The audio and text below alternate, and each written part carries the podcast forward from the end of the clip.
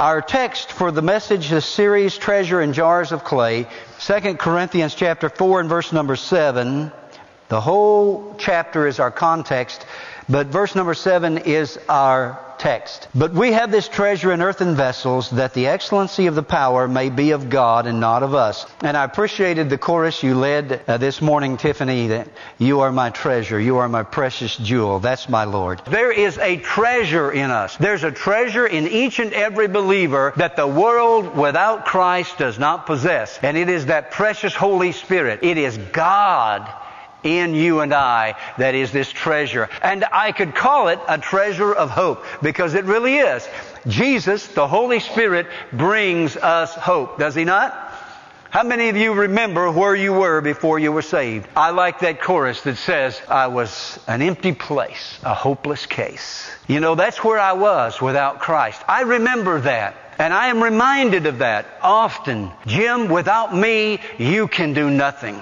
And so I go back to sharing my faith with people and I, I, I, remind myself, be careful not to impress them with your knowledge and with your works and with your deeds. Remember to give the glory to God because He's the one who done it all anyway. You just were a vessel that He used to do His work. And beloved, if I can be nothing, if I can just be that, that vessel, that treasure is His. That treasure is Him. If I can just be that vessel, that jar of clay, and as I've said to you before, I believe, and this is my interpretation, the reason that Paul used jars of clay is that jars of clay can be broken. He didn't put it in a treasure chest and lock it up. He put it in a jar of clay, and that jar of clay is to be broken so the treasure can spill out. We live in a time when people are searching for answers. They're looking for hope. And they're looking to people oftentimes. And friends, when they ask us why we have this confidence in God and why we believe that we're going to be okay, that God's going to take care of us, that is an opportunity to witness. The Bible tells us that we are to be ready to give an answer for the hope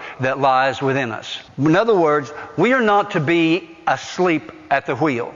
As we are going through life, we need to be ready at a moment's notice when someone comes up to us and talks to us from their heart and says, I am worried, I am concerned, we need to be able to say to them, listen, put your faith in God. That's where my faith is. We need to be able to give an answer for the hope that lies in us. Because there is a treasure in us. There's a treasure in each and every believer that the world without Christ does not possess. And it is that precious Holy Spirit. It is God in you and I that is this treasure. So as we go through life, and in, we are in life's crucible, and the pressures are applied, and we break.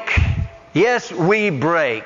It's okay. Let the treasures spill out. Let people see that our dependence is on God and not on ourselves. Let them hear us call out to God. Let them hear us praise God. Let us, let them hear us confess that without Him we can do nothing. He is the one. And that brings glory to God. God wants to break you and I for a reason. That the joy, that the hope, that the love, that the mercy, that the grace and the power that is within us by virtue of the indwelling Holy Spirit can pour out. We have our defenses up. We have our walls built. We have a caution a set in front of us that prevents us from spilling out. And God says, I'm going to put you in a place where I can break you and then you will have nothing left of yourself and they will see me in you. What are we to do in times like these? Well, beloved, I believe that we are to allow these times, these hard times, to break open these jars of clay that the Holy Spirit is living in us and let Him spill out. Now, the Word of God is quick and powerful. That means it's alive. And it causes things to happen whenever it's spoken. I believe that when we preach, witness, talk the Word of God, the Holy Spirit working with that Word goes into a life and makes it alive in that life. And it can be for salvation, it can be for healing, it can be for deliverance, it can be for the infilling of the Holy Spirit, it can be for direction. We need to expect the Word of God to do that.